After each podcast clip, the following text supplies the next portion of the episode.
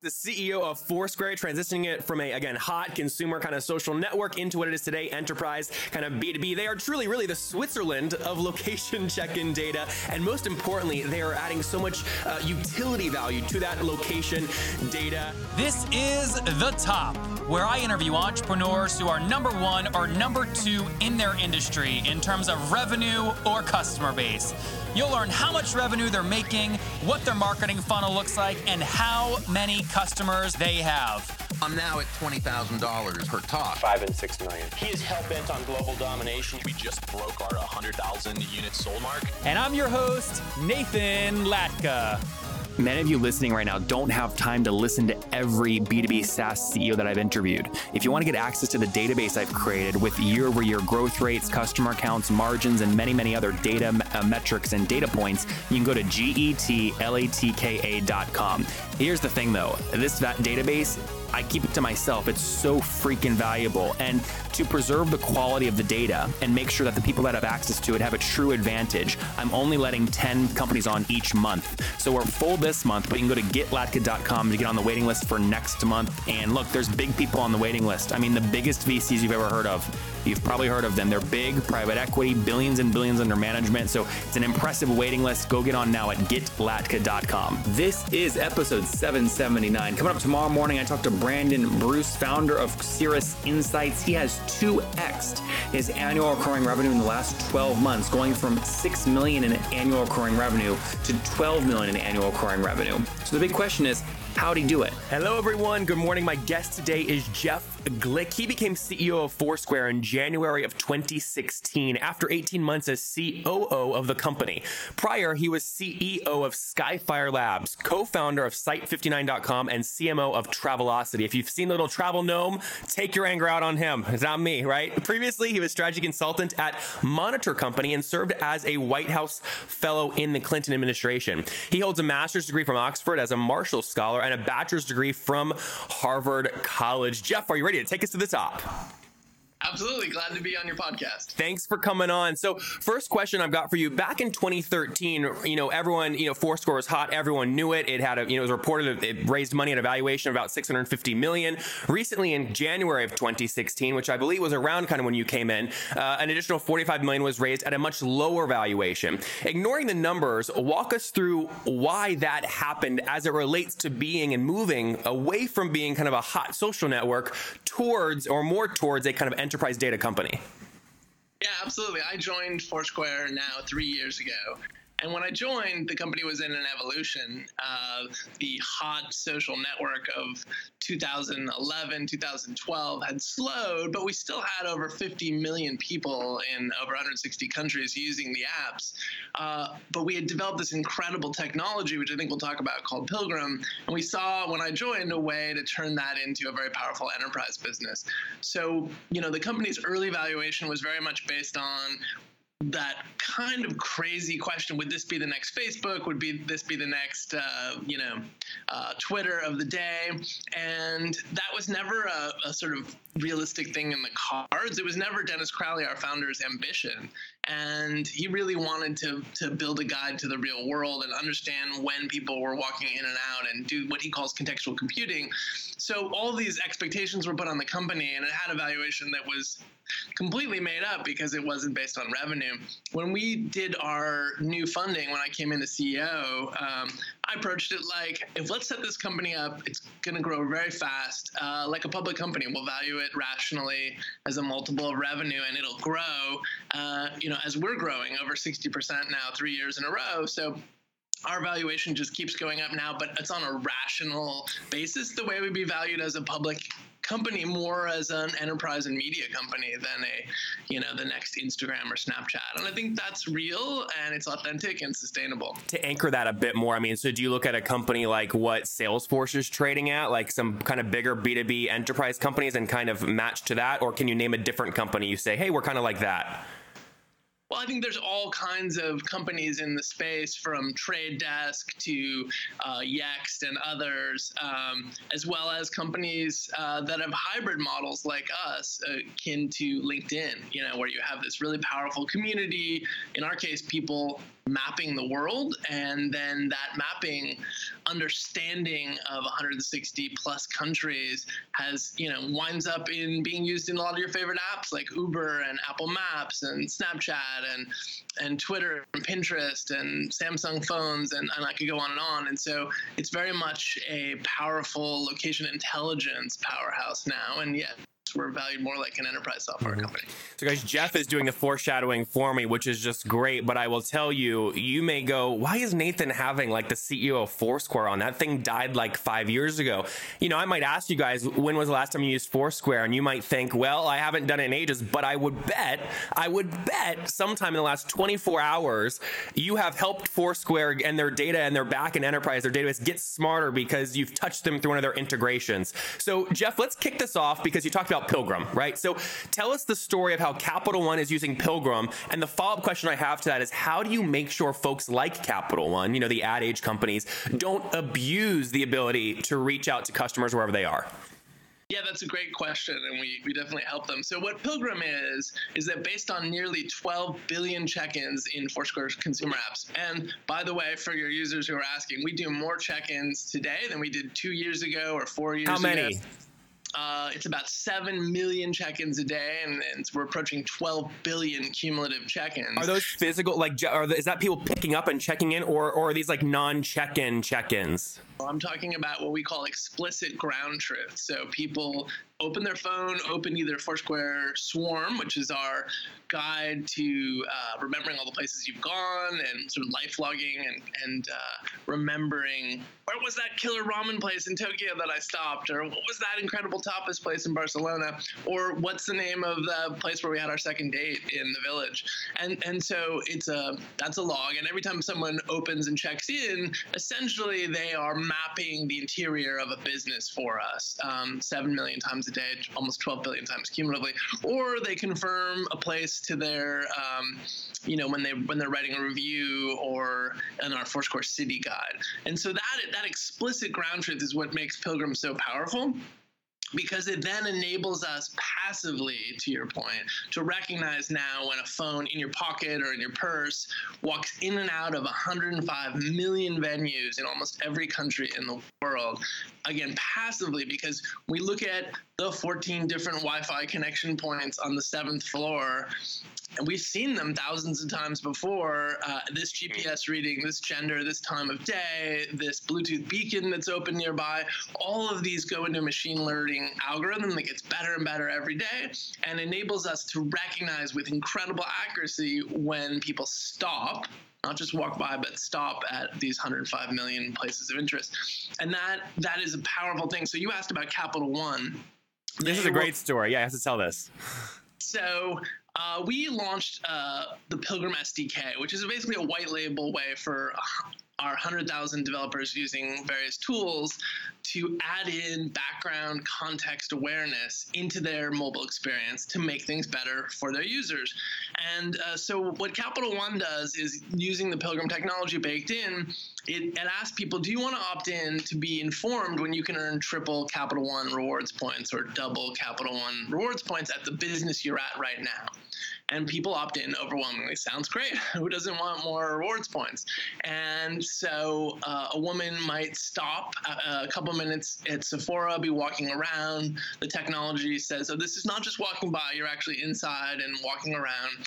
Uh, you might get a ping on your iPhone or your Android, like a push says, notification a push notification and it says at Sephora, don't forget triple rewards points this week on beauty purchases. Um, and, you know, obviously they are encouraging people to use their mobile wallet uh, where it's accepted and, and particularly where there's a relevant offer. Another company using the Pilgrim SDK similarly is one called TouchTunes.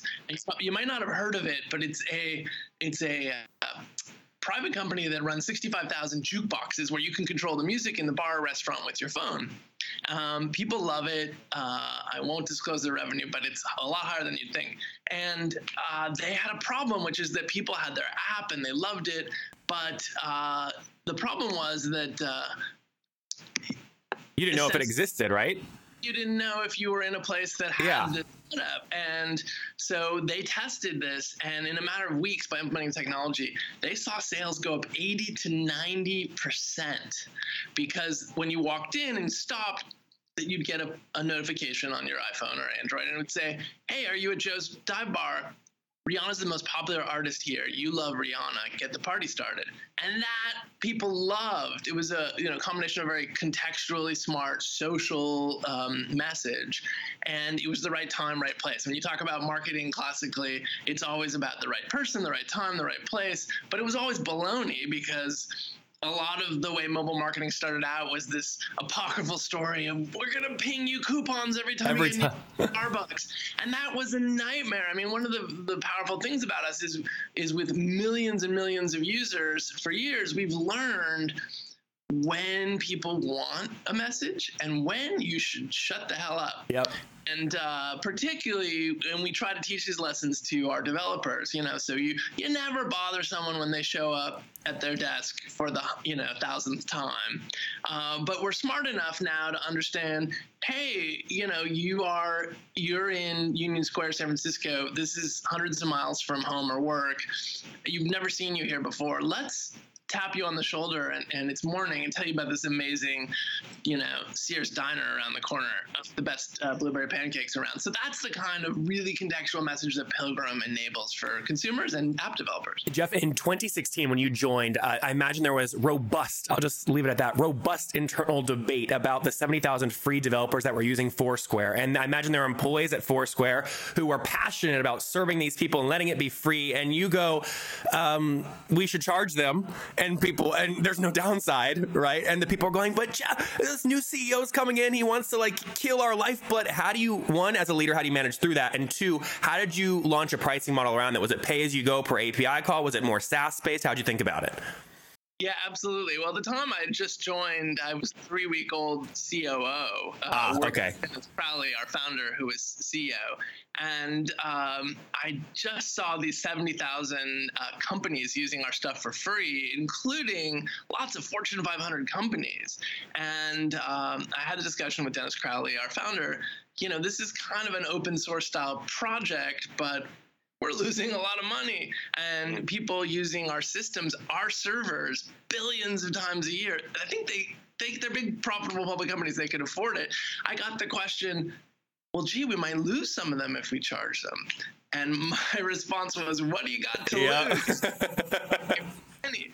Uh, and the reality is, we started making calls, and we didn't lose a single developer or publisher. What was the model though? Was it like pay as that call? Was it pay as you go or SaaS or what? Yeah, it's a tiered SaaS license based on API calls. So it's essentially a variant of either per API or tiered. You know, if you use it 500 million times a year pace, then you pay this rate, and and if you use it a billion times a year, you pay this rate. Got it. And you know, there are developers like Samsung phones that literally call us, you know, hundreds of millions of times a year um, because the phone wants to assemble automatically albums for you based on where the photos are taken in the Yep. background. So we do that all anonymously um, using our API set, for instance. in in April, I believe it was April 15th, 2016. Your beautiful face was all over the place going Chipotle is going to announce in 2 weeks and you're going to see a big drop of in-store sales about by about 30%. Okay, this was before their earnings call. 2 weeks later they get on they announce it's 29.7%. You were dead on, right? Uh, millions and maybe hundred dozens of millions of market cap vanished from Chipotle, right? Uh, we understand based on what you shared why you're able to predict that. You can actually see the historical real time check ins at Chipotle. If I'm a hedge fund, and I see you do that. I am as quickly as possible going out to raise two, three billion dollars for the sole purpose to buy Foursquare, simply to make and build the world's largest hedge fund. One, has that happened? And two, why hasn't it gone through? You know, well, three of the world's five largest hedge funds are customers of ours, and they look at the aggregate anonymous data trends. Uh, now, of course, foot traffic is not the whole picture, right? We, we are a piece of what you know analysts call a mosaic of information so we understand in real time how many people are going into apple stores into mcdonald's into starbucks into macy's uh, how the market share has changed for foot traffic but we don't pretend to know, you know, are there sales or promotions or margins or inventory or other factors. So it's one very helpful piece to understand uh, are more customers coming in the door. And you got to remember that 92% of consumer spending is still offline 8% is e-commerce including amazon and all the rest of e-commerce. So you know categories like auto and grocery and retail are still in the physical world and if you aren't having customers come in the door your sales are going to be down like chipotle's down 30% mm-hmm as we predicted. And so uh, it's a, it's a piece of a mosaic, but uh, you know we're not investors, we're technologists, and that's that's where we like to play. This is a, when I was kind of prepping and having my research team to research for this. I said, you know, this is the classic example of somebody. You know, you hear the adage, you know, sell pickaxes to the gold miners, right? Don't go after the gold mine. You could argue Foursquare in its heyday, right? Social network beat Facebook. That was the gold mine, right? You're going for the gold mine, and you quickly realize, you know what? This infrastructure is way more important. It's better to kind of go back into the background and sell the pickaxes, sell the jeans, sell the shovels to the people mining for gold, the Ubers, the ride sharing, the hedge funds, etc. My key question for you, though, as, as a CEO driving the company, how do you? It must take so much self discipline to resist the urge to go into these businesses. Like, for example, if I had seen this Chipotle data, I would have taken all of the cash Foursquare had in the bank, hedged, right, Chipotle, and made a shit ton of money, like putting my money where my mouth was. Why didn't you do that? How do you resist that urge? You know, I just think we have a mission uh, and that is we're a location intelligence company, and we we want to bring location intelligence to explorers and makers and leaders, and that's that's kind of what we wake up excited to do. If we wanted to work at a hedge fund in Connecticut, we would go work at a hedge fund in Connecticut. We we're really proud of building these tools that all these companies can use. It's kind of what we're about. Uh, our developer I just met with a developer for coffee the other day, and she was I was saying, well, why do you why do you love your job? And she said, well well, if I get this stuff right, she was a data scientist, my algorithms are going to be in, you know, almost every major app uh, other than Google and Facebook in the world and on almost every phone, and it's going to make these phones better. And that's exciting to me. You know, it was a transition culturally because we started out, of course, thinking of ourselves as this consumer company, and we still have these wonderful consumer apps. But you know, the developers got excited when Twitter announced that you could tag a tweet using our technology. We're in Pinterest. Now Uber's database of pickup and drop off places is, is us, and and Snapchat uses us for some features, not all, but the the geo filters and and uh, other features that are coming. And so all of these apps that people are using every day, they're made better by Foursquare, and we're proud of that. And that's kind of what we we want to do. We don't want to do a thousand things. We want to do one thing really well, and and that's what we're we're technologists. We're not uh, hedge funders. We're not uh, you know any other business. We're not in the future. I think we'll make real estate better. That we're not even in that world right now. But imagine we understand every block in the world, what kinds of people are there, how many this week versus last week, and uh, but we're not real estate brokers. But we'll mm-hmm. probably make real estate brokers smarter in the future. So that's that's sort of what we we wake up to do. You guys have to keep listening to the show. I'll have the Redfin CEO on here uh, shortly. It was actually already recorded before they announced they were going public, so I got some good information. And we actually talked about that exact kind of data driven approach. Jeff, last question before we wrap up, people listening are going, Uber, why is Uber using Foursquare instead of like Facebook check-in data or Google Maps, right? The reason is obviously, I imagine is obvious, right? Uh, Uber is maybe one day going to be competing with Google or Facebook to some degree. What percentage of your revenue would you credit to being because you're not Google or Facebook? Well, I'll tell you a lot. Um, over, overall, the business is 90% B2B, um, over 90% B2B, and the rest being, you know, ads in our consumer beloved apps. Jeff, just and, to be clear, that's your Places API built on Pilgrim, Place Insights for Business, your enterprise side, right? And and also the the advertising side where half of the Ad Age 100 are buying advertising audiences that we design based on people who are fast food junkies people who are fitness junkies people shopping for a car or the like. So that's a big business for us called pinpoint that's growing about 90% year over year. So between but that's those are non foursquare users uh, through our network of other apps and their non foursquare inventory but we are making it smarter by matching your ads to the right the right people and so, um, so those B2B businesses are over 90% of the business. And when, you know, when apps like Apple, Microsoft, Samsung, LG, Reddit, Twitter, Pinterest, Snap, these are all paying customers for us. Um, you know, when they made decisions, sure, they want a Switzerland. They want a company that is every bit as good as Google Maps at understanding where phones are. But if you're Uber, you know, you're in lawsuits against Google. You Yeah. uh, trying to build the future of self-driving cars, and you do not want to be dependent on Google in the future. I talked to one of the big three automakers. I won't say who about you know were they going to use Google software, Android Car, and this automaker head of Palo Alto Research Center said, "Well, gee, that didn't work out well for HTC. and uh, you know, so so I think a lot of smart companies want to build differentiated mobile experiences in the future, and we're helping them do that. That is our business. Um, unlike um, you know Amazon or Google or Facebook, we're not out to eat their lunch. We're out we're out to help them make a better lunch.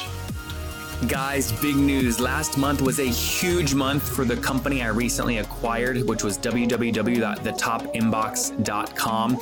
I liked the company so much when I met the person who created it. It lets you send emails later on Gmail, set up reminders like snooze almost to keep your inbox clean, do things like send auto follow ups, and do open tracking so you know when your emails get opened. It's great if you're in sales or CEO or trying to be more productive. So, listen, I bought the whole company on the spot. And I want to tell you how I did it. I've showed the deal, by the way, to big, smart people, private equity firms, VCs, and they're dumbfounded. They go, Nathan, how did you do this? We've never seen a deal like this. How did you do this? So I did an unbelievable deal, and I want to show you the income report. So for me to send you the income report, go to www.thetopinbox.com, click the red button that says install this on Gmail, and when you do that, my email will appear. It'll appear in a little uh, Gmail pop-up window. Send me an email, and I'll reply immediately with the income report, and you can see how I'm buying and growing small B2B SaaS companies. That's www.thetopinbox.com. Totally free to try and use. www.thetopinbox.com. Jeff, let's wrap up here with the famous five. These are one word answers. Number one, what's your favorite business book? Good to great. Number two, is there a CEO you're following or studying right now? Yes, uh, spent some time with the CEO, founder of WeWork, uh, Adam Neumann, and he inspired me to make this mug. So, Adam, if Hold it up. listening- Hold- uh, that's cool. Shout out to Adam. For explorers, makers, and leaders. He said, "Make sure your mission is on a mug that everyone is drinking coffee from daily." I love that. Uh, number three, uh, is there a favorite online tool that you use as you're kind of building and growing and managing the growth of Foursquare? Well, obviously, I love our own apps, uh, Foursquare Swarm and Foursquare City Guide. Um, but you know, I'm, I've I've been listening to a lot of podcasts on Stitcher lately um, from thoughtful people in politics and business. Right now, I'm listening to Malcolm Gladwell's Revisionist History, which I recommend. Number, uh, that's great. Number uh, four, um, uh, how many hours of sleep do you get every night? About seven. Okay, good. So super. You know, I have people on all the time. They go, Nathan, we're doing 100 million ARR, but then they're like, I'm divorced and get two hours of sleep with three kids, and I'm like, do you want to copy that strategy or not? Right. So seven hours of sleep. And what's your situation, Merritt? My three kids every morning, although sadly I don't get home in time to see them to put them to bed, except on the weekends. That's great. So three kids, uh, married, and Jeff, how old are you? I am 48 years old. All right, take us home. Take us back 28 years. What do you wish your 20 year old self knew? You know, um, I would just give confidence to that 20 something to say, you know what, it's going to be okay if you take the risks. You know, on all of my career, I turned down the, you know, the, I left the National Security Council to go do a crazy startup, last minute travel. I turned down McKinsey to go off and work on poverty alleviation in Latin America and peace in the Middle East. I, uh, you know, I turned down uh, offers to come interview to run marketing for Facebook and Google to join Skyfire Labs, this little pre-revenue company, because I wanted a chance to to try to be, you know, to lead a startup. And you know, all of those choices, I don't regret any of them. So take the risk, turn down the easy, the easy option, and go for it. And life will be richer for it in lots of meaningful ways. There you guys have it from Jeff Glueck, the CEO of Foursquare, transitioning it from a, again, hot consumer kind of social network into what it is today, enterprise kind of B2B. They are truly, really the Switzerland of location check in data. And most importantly, they are adding so much uh, utility value to that location data. Jeff, good luck. Thank you for taking us to the top. If you enjoyed Jeff today, go back and listen to Dave yesterday. His SaaS company has raised $80 million, and he did this after leaving Salesforce to bring finance departments to the cloud. His company is called Host Analytics.